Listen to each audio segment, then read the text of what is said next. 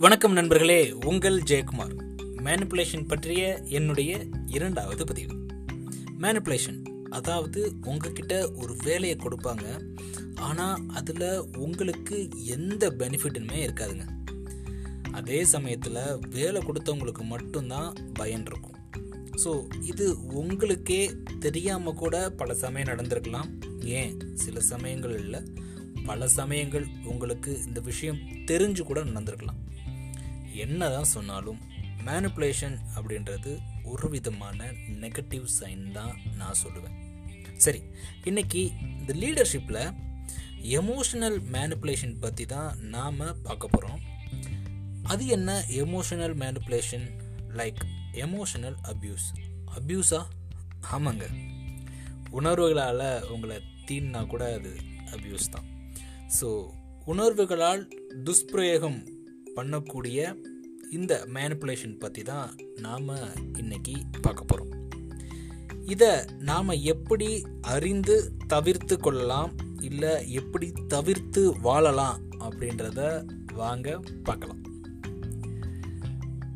First factor fear பய உணர்வை தூண்டி உங்களை சில காரியங்களை சிலர் சாதிக்க வைப்பாங்க. இந்த விஷயம் பண்ணலைன்னா இதாயிரும். இந்த விஷயம் பண்ணலைன்னா ஒரு பெரிய ஆபத்து வந்துடும் அப்படின்னு நம்மளுக்கு ஒரு ஃபியர் ஃபேக்டரை கொடுத்துட்டே இருப்பாங்க. இரண்டாவது அன்ஹெல்ப்ஃபுல் இந்த விஷயத்தினால நம்மளுக்கு எந்த விதமான ஒரு காரியமுமே சாதிக்க முடியாத விஷயமா இருக்கும். லைக் ஒரு பொழுதுபோக்கு விஷயமா இருக்கும் இல்லை வாழ்க்கைக்கே அந்த விஷயம் உதவாத விஷயமா இருக்கும். அதை நம்ம பக்கம் காட்டி நம்மளை திசை திருப்பி அதில் அவங்க பயன்பெறுவாங்க. ரெண்டாவது விஷயம் பார்த்தீங்க அப்படின்னா கம்ப்ளைண்ட் அடிக்கடி குறை சொல்லிகிட்டே இருப்பாங்க. அது சரியில்லை இது சரியில்லை இப்படி பண்ணியிருக்கலாம் அப்படி பண்ணியிருக்கலாம் அப்படின்னு. ஸோ அடுத்தட்டு அவங்க சொல்கிறப்பே நம்ம என்ன தோணும் அப்படின்னா ஐயோ குறை சொல்லுவாங்களே அப்படின்றதுக்காகவே அந்த விஷயத்த நம்ம பண்ணுற மாதிரி இருக்கும். லைக் அந்த குறை சொல்லி என்ன பண்ணுவாங்க அப்படின்னா அவங்க நம்மளை அந்த கண்ட்ரோலில் வச்சுருப்பாங்க. நாலாவது வந்து ப்ரைஸ் புகழ்ச்சி. புகழ்ச்சி வந்து நிறைய பேர் நல்லதுக்கு பண்ணுவாங்க. நான் அவங்களுக்கு சொல்லலை. அதிக புகழ்ச்சி. இப்போ நம்ம புகழ்ந்துகிட்டே இருக்கோம் ஒரு ஒருத்தங்கள அப்படின்னா இப்படி நம்ம புகழ்ந்துகிட்டே இருக்கிறப்போ அவங்க நம்ம சொல்கிறத கேட்பாங்க நம்ம சொல்கிறத செய்வாங்க அப்படின்னும் சிலர் வந்து மேனிப்புலேட் பண்ணுவாங்க. ஸோ புகழ்ச்சியை வந்து எது நல்ல புகழ்ச்சி எது நம்மளுக்காக வேலை வாங்கக்கூடிய புகழ்ச்சி அப்படின்னு நீங்கள் நெக்ஸ்ட் டைம் கொஞ்சம் யோசிங்க.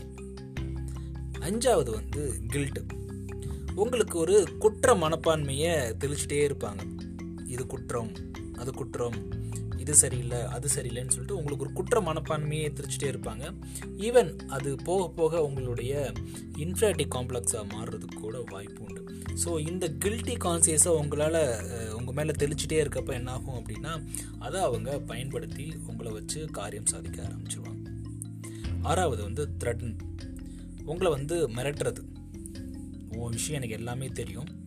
நான் இப்போ சொல்கிற விஷயத்த பண்ணலை அப்படின்னா நான் அந்த விஷயத்த நான் வந்து லீக் பண்ணிடுவேன் லைக் பிளாக்மெயில் மாரி தான் ஸோ அவங்களும் த்ரெட்டன் பண்ணிகிட்டே இருப்பாங்க.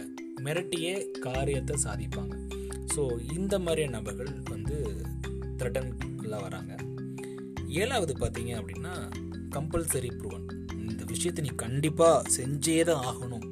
நீ இதை செய்யலை அப்படின்னா உனக்கு அடுத்து கிடைக்காது. இதை செஞ்சாதான் உனக்கு அடுத்த வேலை கிடைக்கும் அப்படின்னு. நம்மளை சில பேர் என்ன பண்ணுவாங்க அப்படின்னா கம்பல்சரி ப்ரூவன் பண்ண சொல்லிட்டே இருப்பாங்க. இதுவுமே one kind of emotional abuse தான். ரைட் ஸோ நம்ம என்னென்ன பார்த்தோம் அப்படின்றத ஒரு சின்ன அறிக்கை பார்த்துடலாம். Fear unhelpful complaint praise guilt threaten and last one is compulsory prove so இதெல்லாம் நம்மளுக்கு நிறைய நேரத்தில் தெரியாமல் நடக்கும். சில நேரங்களில் தெரிஞ்சு நடக்கும். ஸோ நெக்ஸ்ட் டைம் நம்மகிட்ட யாராவது அப்படி நடந்துக்கிறாங்க அப்படின்னா இந்த ஏழு விஷயங்களில் ஏதாவது ஒரு விஷயமா இருக்கும் அதை நம்ம அறிந்து தெரிஞ்சுக்கிட்டோம் அப்படின்னா ஈஸியாக அதை அவாய்ட் பண்ணிடலாம். நன்றி நண்பர்களே மீண்டும் நாளை இன்னொரு பதிவில் உங்களை சந்திக்கிறேன்.